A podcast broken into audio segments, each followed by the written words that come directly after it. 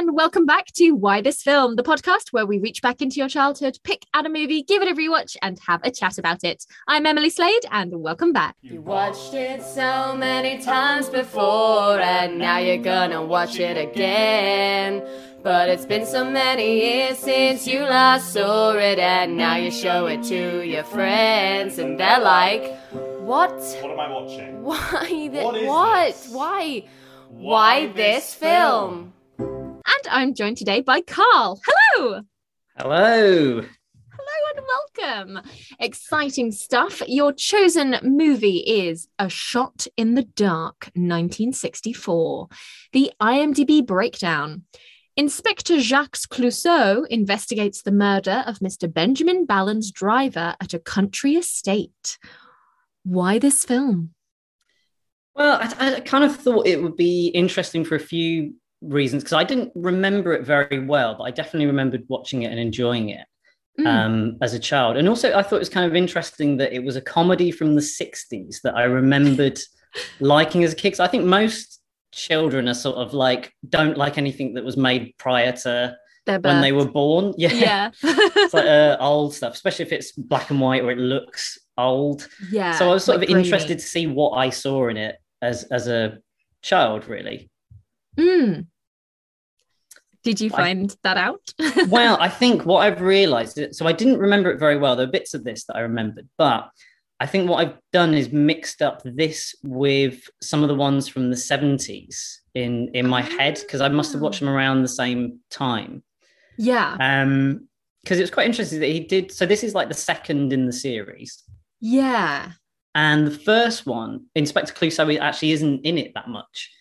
Um, Oh, it's more of like it's about like David Niven's, this diamond thief, right. and they kind of like saw that Clouseau was the popular element, and then gave him this film. And then it wasn't until ten years later that he returned, that Pete Sellers returned to to make another Pink Panther film. That's crazy. Yeah, it's a really odd series. There's been several different people play Clouseau, and it's sort of it is really odd. I think there's been twelve Pink Panther films in total. Whoa. Uh, only six of them have had Peter Sellers in them. okay. Yeah, so I, sort of- yeah. It it feels a little bit sort of um I usually really dislike that when they're like, "Hey, Jack Sparrow's popular. Let's make him the main character now." And you're like, "Oh, look at that. Your movie sucks." And that feels sort of what they did here. They were like, "Let's take the really popular side character that in theory works because they are a side character, not the main focal point, and make them the focal point."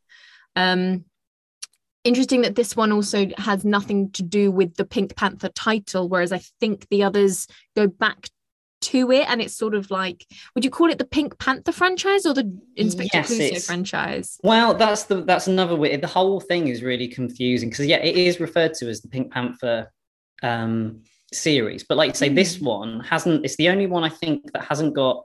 Oh no, it's one of the only ones that hasn't got Pink Panther in the title.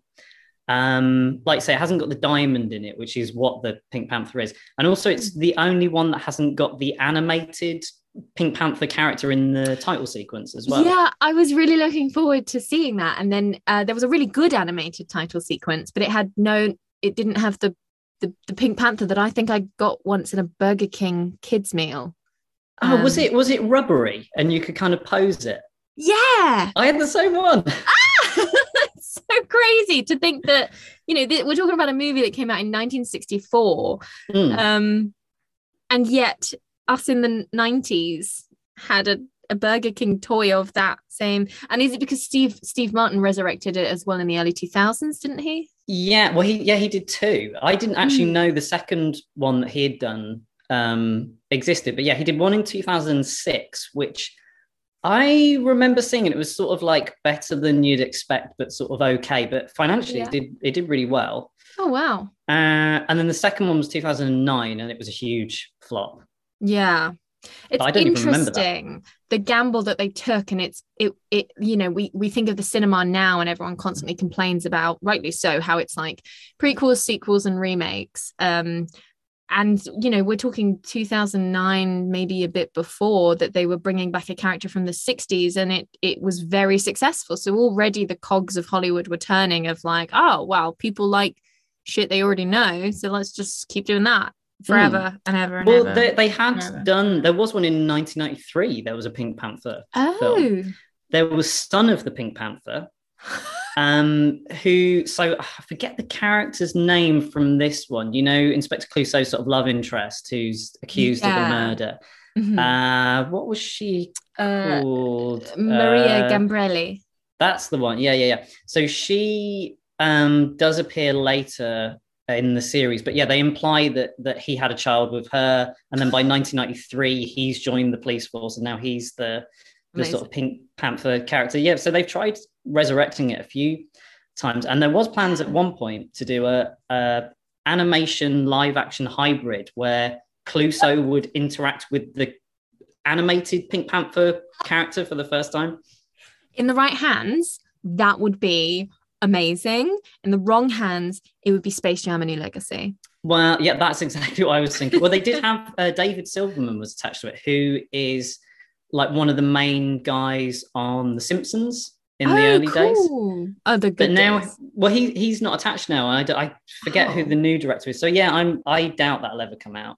Yeah, it's a bit of an odd one to push. I mean, now would be the time with our Detective Pikachu's and our sort of renaissance of Space Jam and, and that that hybrid.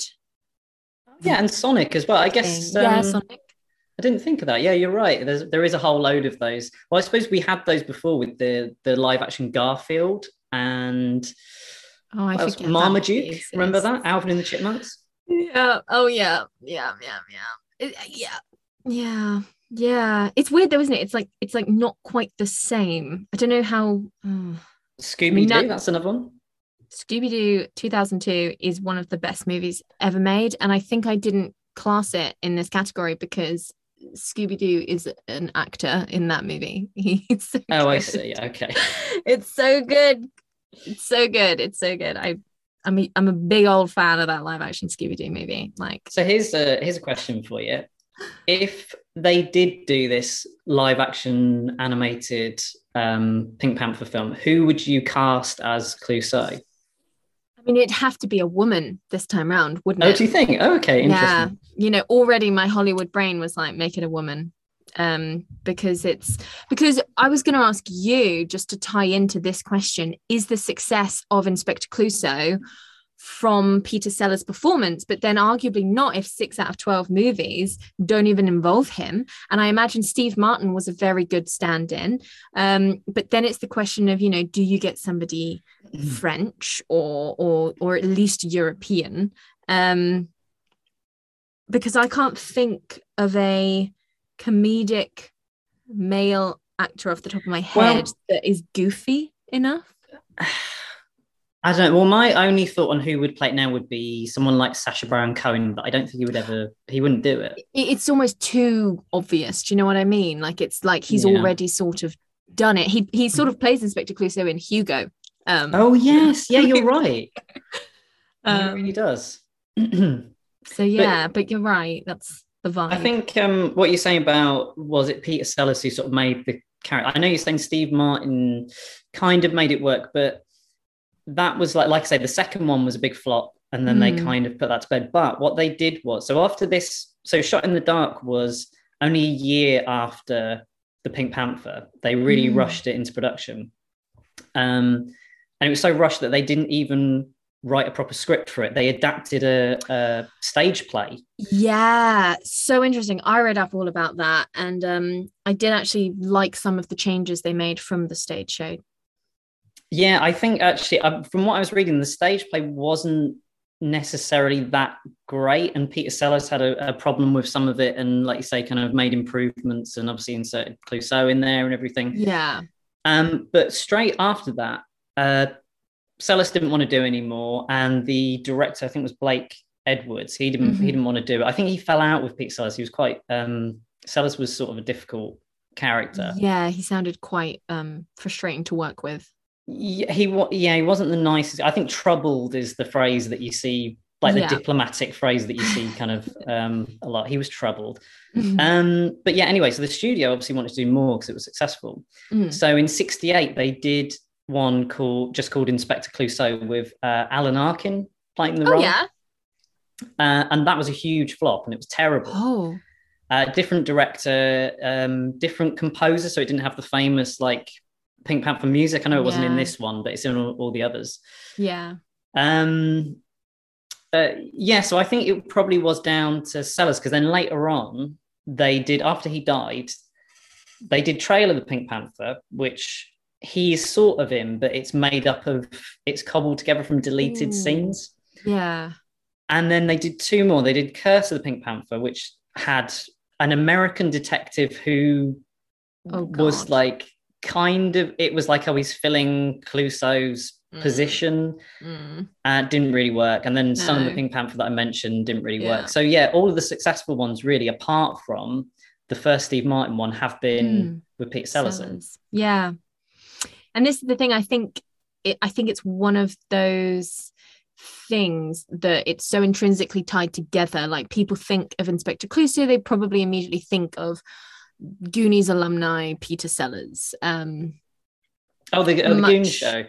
yeah, the Goon. Did I say the Goonies? The, the Goonies. Yeah, Goonies never say die. Oh, who's that? It's pretty old to be hanging around with us. I think he was Um, dead. yeah, long, long dead. Um, yeah, yeah, the Goon Show, which I went back and listened to a, a bit of because my only Hmm. uh, experience of it had been at my granddad's funeral, where we played oh, really? the was it the Wong Tong song or something. Okay. We we played a song and it was um, hilarious as funerals should be. Um, and that was my own experience of it. And so I was like, oh, like gradually as I've grown up, I, I like knew of the Goon Show. Hmm. And then you grow up and you like finally sort of realize who Spike Milligan is. And then you're like, oh, and he was one of the goons. And now I'm doing it with Peter Sellers, where I'm like, oh, okay, like filling in the shadow of the silhouettes of the, the people behind the show. And I'm like, oh, now I know who that is. And I know that they're related to blah, blah, blah, blah, blah. Um, but yeah, yeah, I feel much like Basil Fawlty is John Cleese. It feels a bit sort of like Inspector Clouseau is Peter Sellers. And it's a classic sort of comedy trope. It feels, you know, very based in Commedia dell'arte, the, the character itself. So I could see why it's successful. And I was interested to see how well the comedy stood up from the 60s. Um, and it does, I think, a lot of it because it's Some sort of it. silly. Silly is often timeless. Um, but yeah, we'll uh, we'll have a. a- I mean, did, what, what did you honestly think? Did you did you did you find it funny or? Yeah i found it um i found it funny. I, I not particularly memorable. Glad i watched it. Don't think i ever need to see it again. And anything that i really had a I don't think it was as sort of i mean let me check my notes. Just before we sat down my mum went um oh yeah i forgot this is racist and i was like oh shit okay um well i guess we'll watch out for that then and then I watched it and I was like, Mum, what part of that was racist? And she was like, Oh, well, I, I suddenly remembered his assistant. And I was like, oh yeah, just because someone's not white doesn't make it racist. And I think she just misremembered the treatment of it because I thought that character was very funny and very well written. And whilst they didn't have much to do, what they did do was consistently strong, I felt. Um, so I, I really liked that character and everything that they did. Um, I was worried that it would become typical fawning woman of like, I am a woman Yeah, a there was a, little bit of that. but Um, not really. And then when you go back to the original play, and um, the whole idea is that this woman was having affairs with lots of people within the household, and that's why some of the murders started to happen, even though, spoiler alert, she never actually committed any of the crimes. Um, and in the play, it says how it's because she used to do the cleaning with no underwear on. And then when she bent down to dust something, that's how the affairs would begin. And I was like, that's shit. like, I hate that. Um, and I was really worried that it, that was going to appear in this movie, but it didn't. It was just that it's like, and because it's the 60s, it felt quite liberated, where it's like, yeah, everyone was having affairs.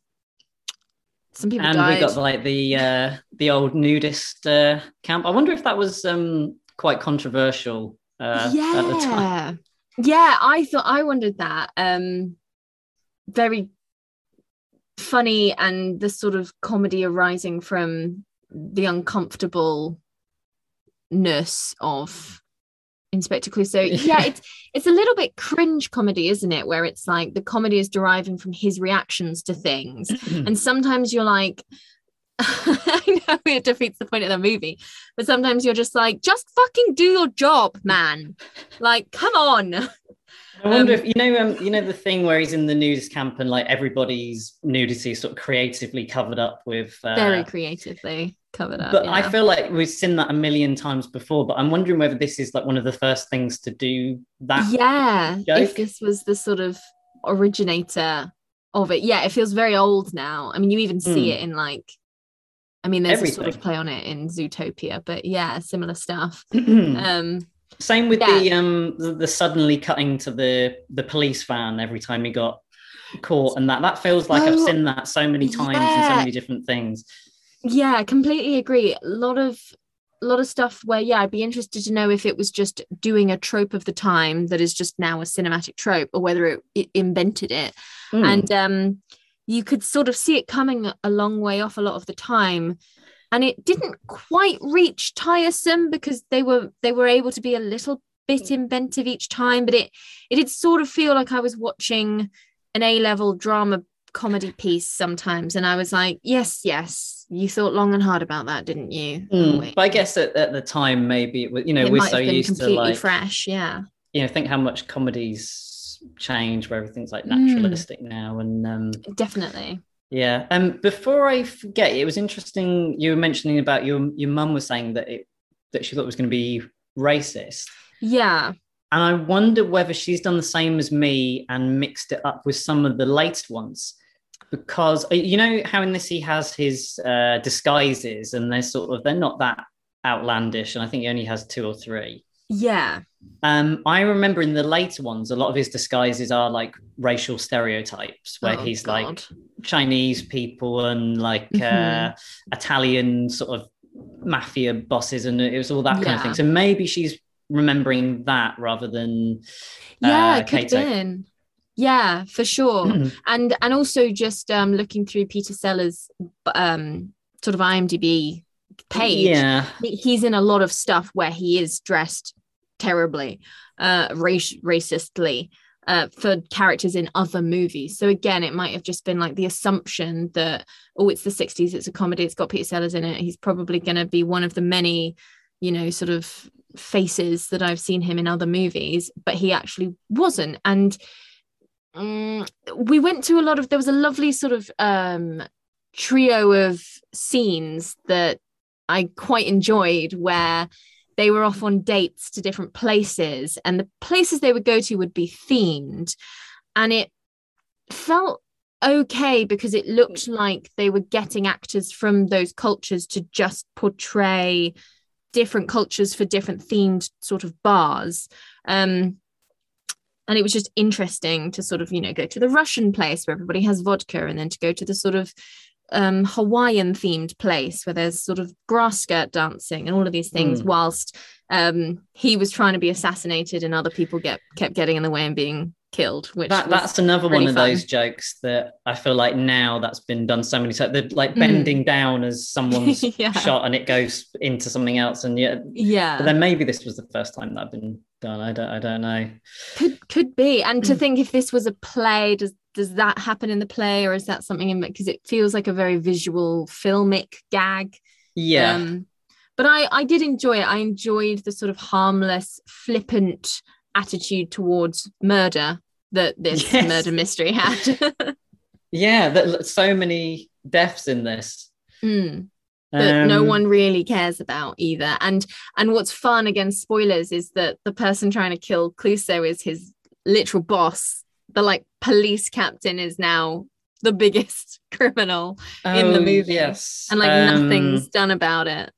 Uh, Dreyfus, Commissioner Dreyfus. he is such a great character. He was really fun inclusion to be the very straight man to Clouseau's ridiculousness, but whilst able to have ridiculousness himself, like he was playing with like a letter opener or something, and then he just Oh, yeah. freezes and he's like, I've cut my thumb off, and then it just cuts to another scene, and you're like, what? Well, he he comes back, I think, in all of the other Peter Sellers ones. nice. Um, and I think in one of them he's the the villain. Like he Oh. goes completely mad and he's trying to Unsurprisingly, wouldn't you, if you worked with fucking Inspector Clouseau? Like, there were literally times where I was like, "Good God, this man is insufferable." Like, like it's Hmm. actually annoying now. Like, why? And and the thing is, though, the movie knew that. The movie puts him on the job and then immediately takes him off the job and then puts him back on the job again for reasons that literally work well within the plot. And I was like, you know what, movie?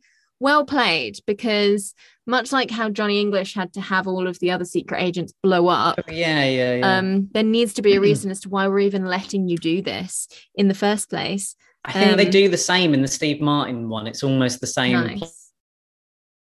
He's not, or they think he's not going to solve the case or what have Mm. you. Um, but yeah, in, you know, in some ways, I kind of wish that we'd done the Return of the Pink Panther, which is the first of the seventies ones. Oh, okay. because that that one uh, is sort of way more cartoony and wacky, Mm. and it's probably got it's probably funnier, even if it's maybe not a better film, and it's sort of a bit more fast paced and like this. I think it was kind of. Um, it's a long time before there's like the first bit of comedy. That opening sequence, that long shot where you just see everyone in the, So the chateau. It's so long. long. And interesting because I was watching it and you're sort of, it's very sort of rear window, it's very voyeuristic. You're Mm, watching yes, the, yeah. the ins and outs of this household and all of the different characters at play. And I was watching it and I was like, cool, cool, cool, cool, cool, cool, cool, cool. Um, a fun, a fun little mystery. I've got some tidbits of information, and then we'll try and work it out from here.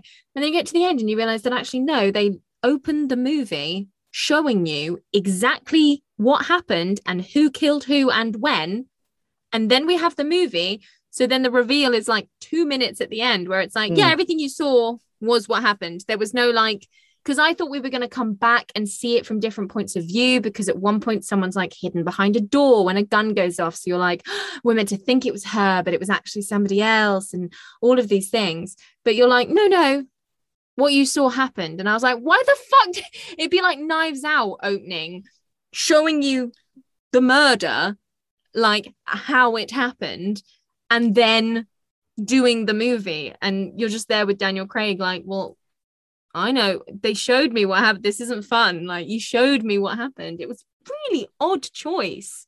And I don't know if it's you're meant to think that she did do it because you didn't quite see it happen properly, but you do. I see I don't think the kind of like mm, that element of the plot really matters too much because the film's more Yeah. concerned with having Clouseau kind of you know just do buffoonish things whilst trying to Mhm. solve the case rather than the actual mystery. But it's interesting to say that because um, I'm quite a big fan of Columbo. I know a lot of people think it's like a you know something your grand watches in the day, but uh, every episode of that opens with showing you who the murderer is and how they did it and everything.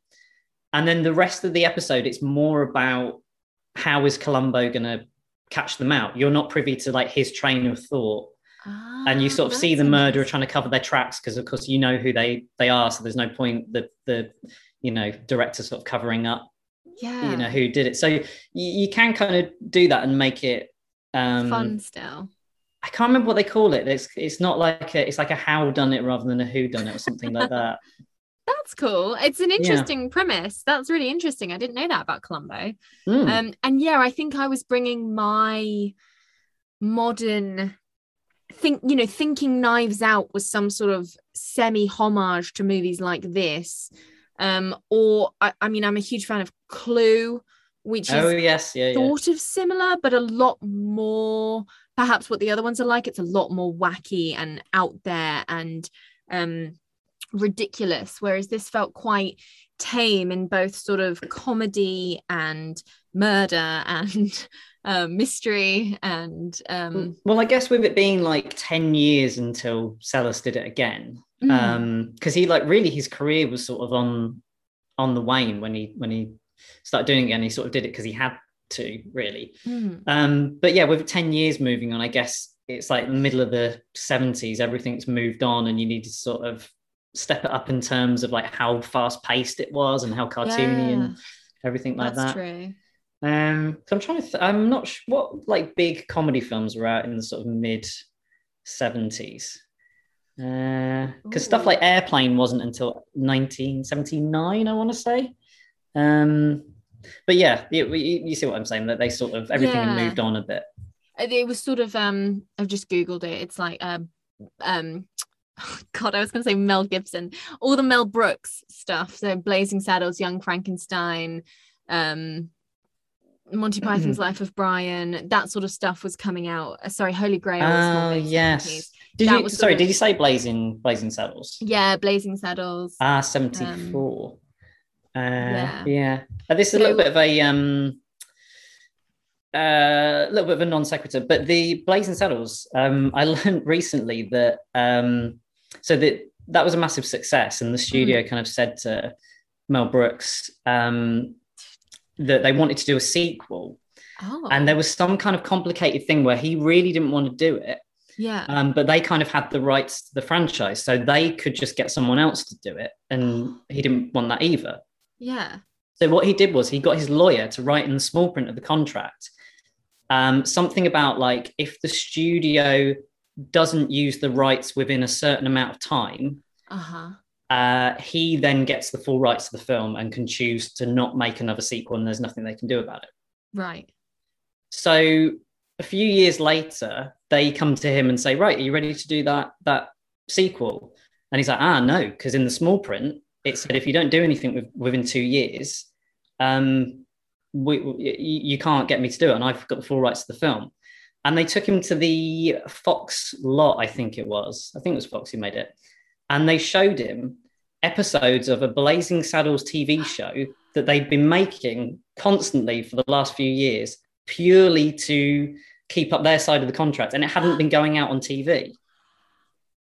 That's so slimy. That's insane. So there's somewhere in a vault, there's there's several seasons of this terrible Blazing Saddles TV show.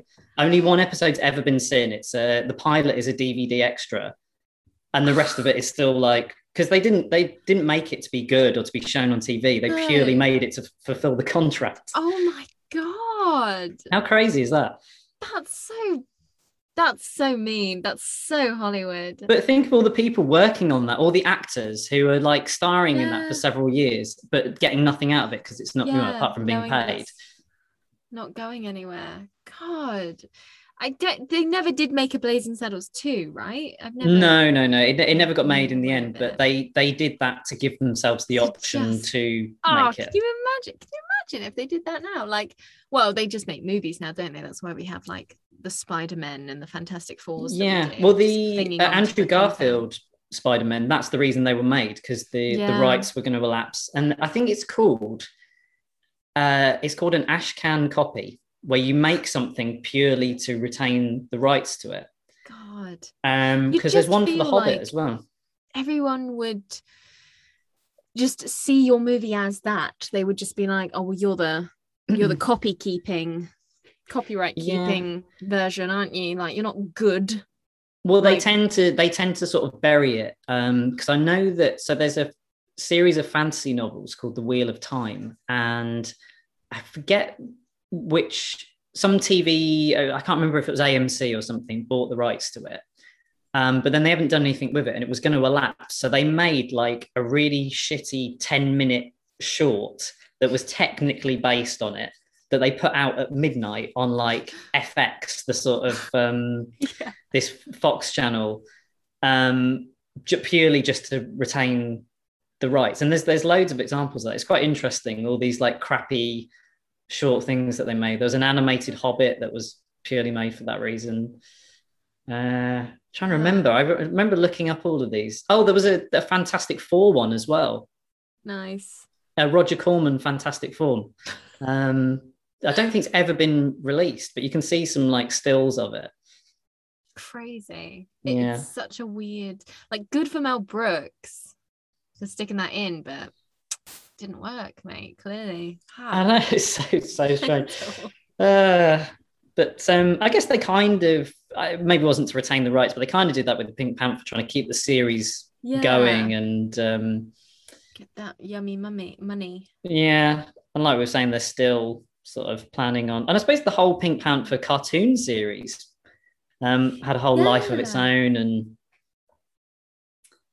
yeah, it's um hot property. Um, and I, you know, everyone's sort of heard of it, and I'm sure there's a quote that that is in the top 100 quotes of all time.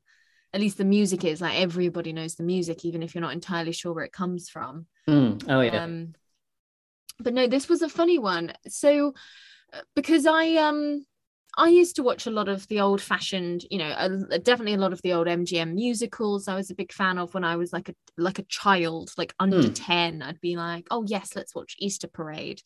Um and I loved things like um the Lady Killers and Passport to Pimlico and all of these sort of old um some like it hot like those sort of raunchy comedies so is it would this be the the Lady Killers with Alec Guinness in it?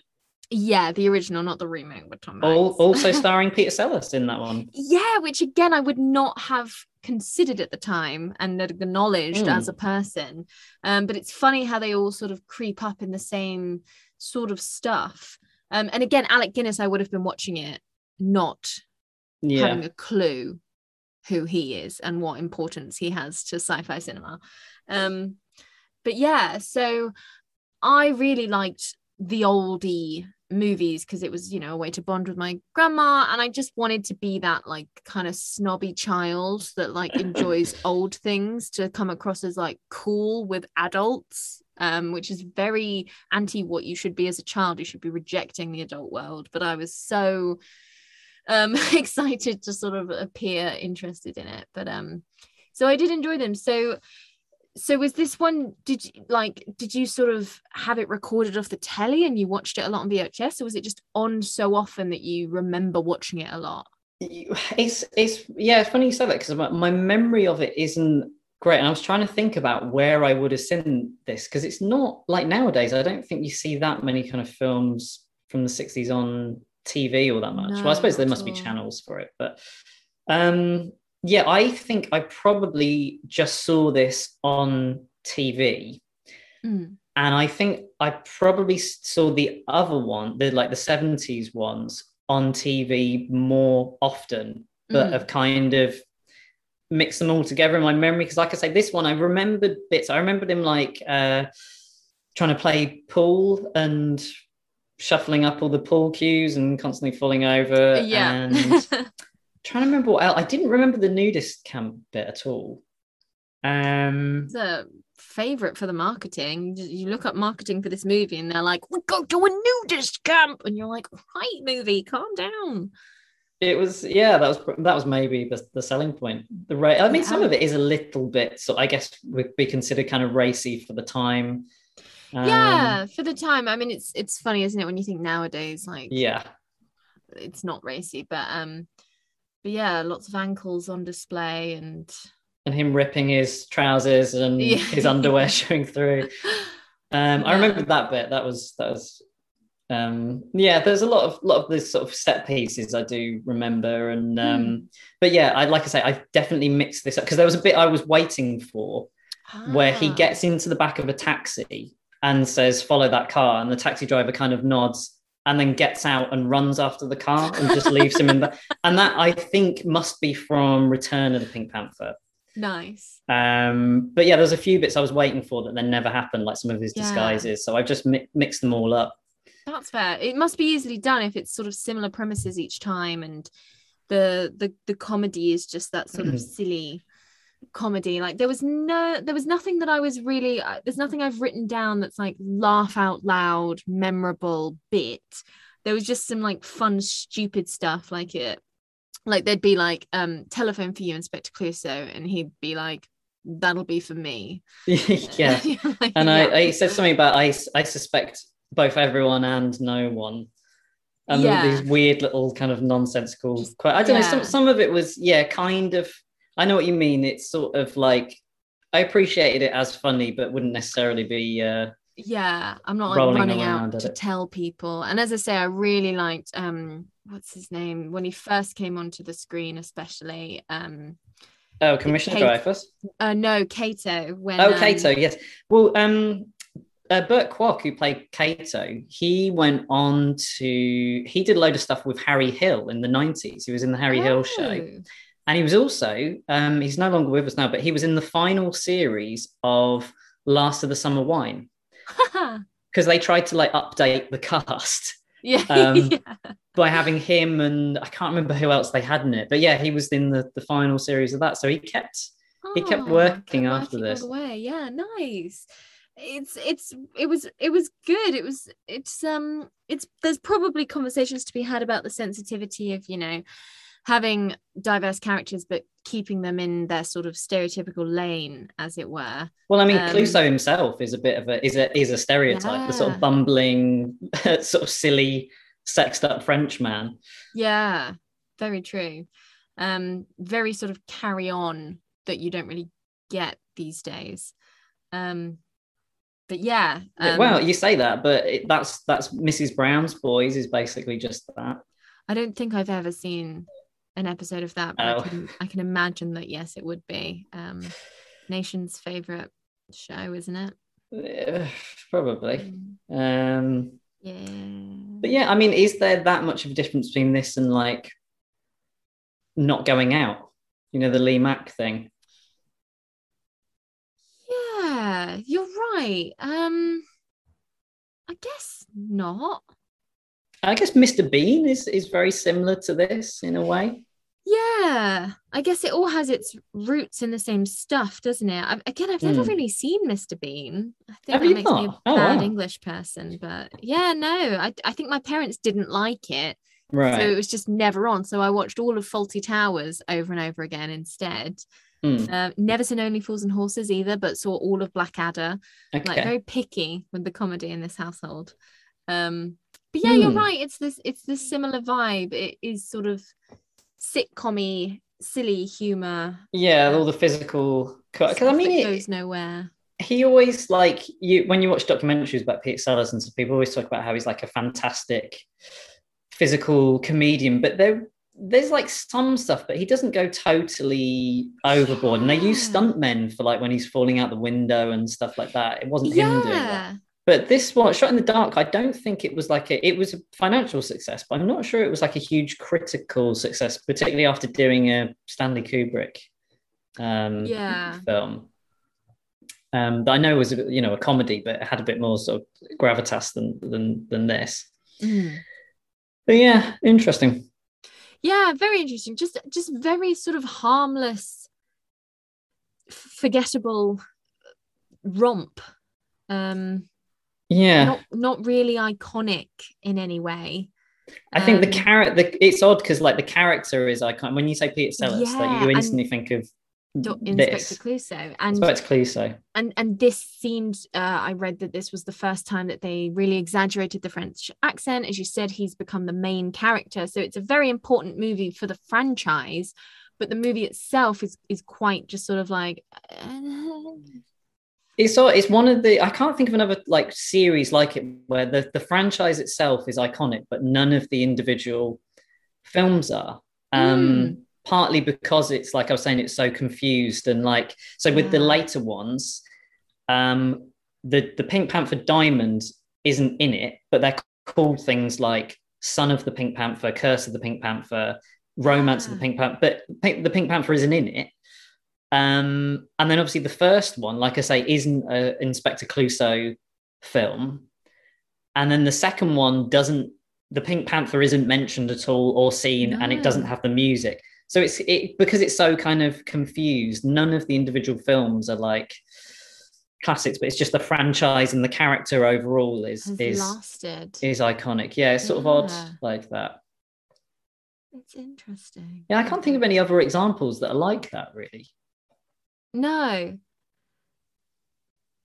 We're both just trying to think now. yeah yeah literally because all, all franchises i can think of stem from even if later movies uh, get poorer and poorer they often stem from at least one really good movie Hmm. or at least very important movie um Whereas with this one, the, the first one, it's it's it's pretty good and it's kind of funny, but it's not an out and out comedy.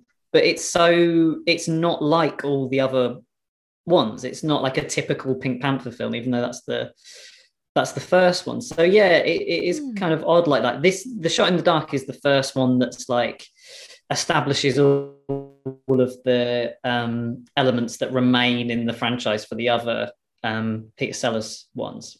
Yeah, which is cool considering it's going to be another 10 years until that gets off the ground. So they clearly looked back at that and were like, well, they seemed to work, or at least we enjoyed them. So let's bring them back. Yeah, same thing. cast, same director, and Yeah.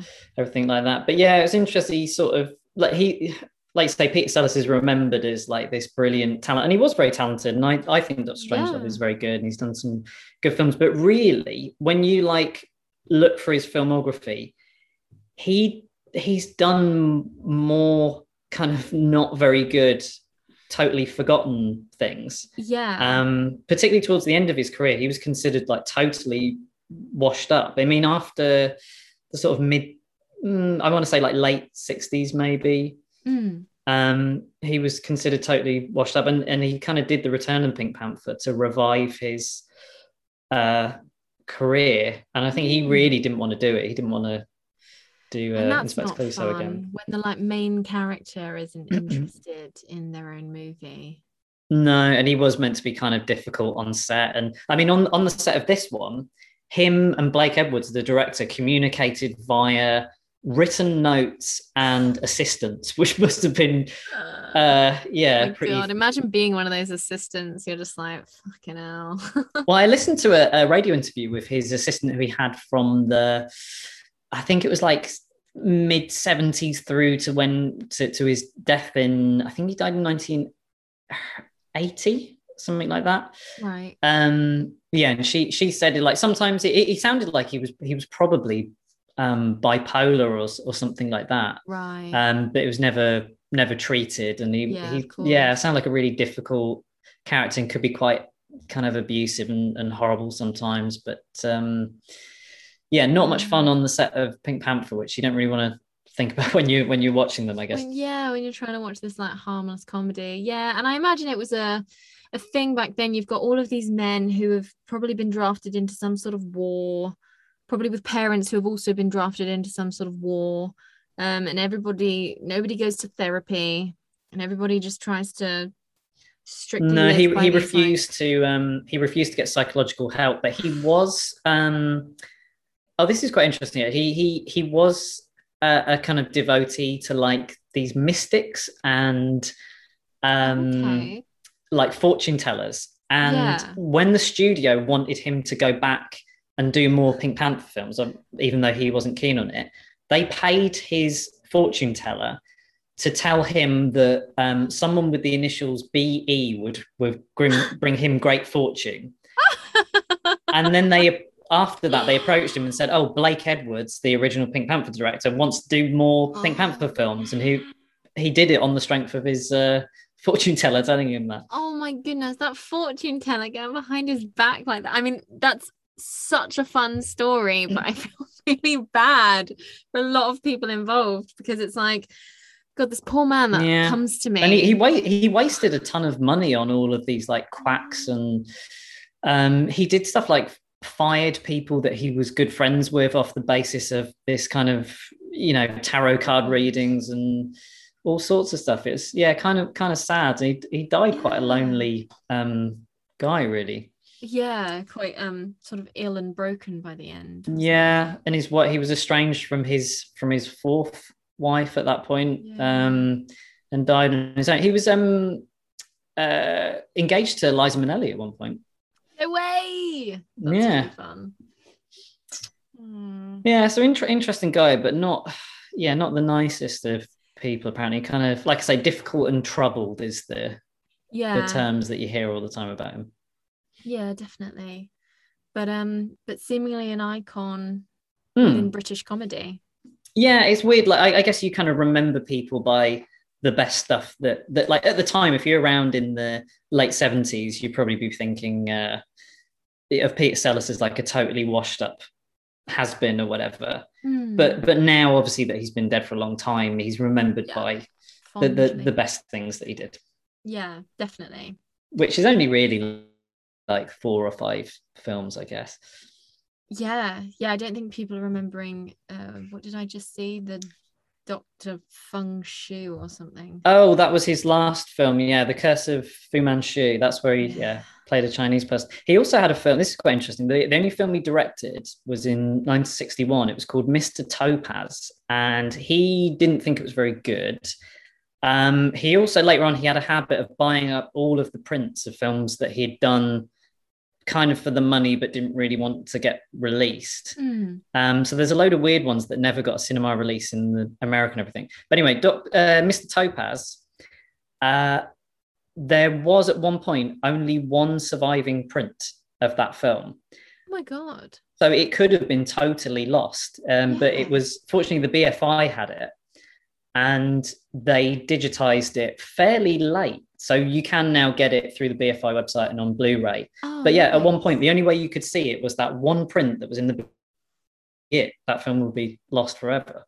Yeah, that's crazy. Yeah, but uh, interesting. So, so yeah, I guess that's why we kind of remember. There's all of these. If you go through his filmography, half of them haven't heard of. They're just totally forgotten. Yeah, just completely forgotten, banal comedies. Um, amazing. Well, thank you so much for coming on. Do you have anything to plug? Um, I guess I could plug. Yeah, I, I if uh, anyone wants to go to my Twitter, I sort of post uh, little comedy shorts there, audio shorts, and I've also got a SoundCloud. Uh, I should have had all this ready. Um, yeah, so soundcloud.com forward slash Carl with a C, hyphen Spurling, S P U R L I N G. Um, and you'll see my SoundCloud. But if you search me, you'll see all my stuff, and I've got my artwork and uh, yeah, audio comedy on, on there if anyone's interested. Nice, nice, nice, nice. Um, yeah, thank you so much for coming on. You'll have to come back and do all of the Pink Panthers. uh, yeah, I don't know about all of them, but so yeah, thank you for, for having me on. It's fun to yeah talk about Pink Panther. Yay, thank you, and we'll see you next time on Why This Film. Bye.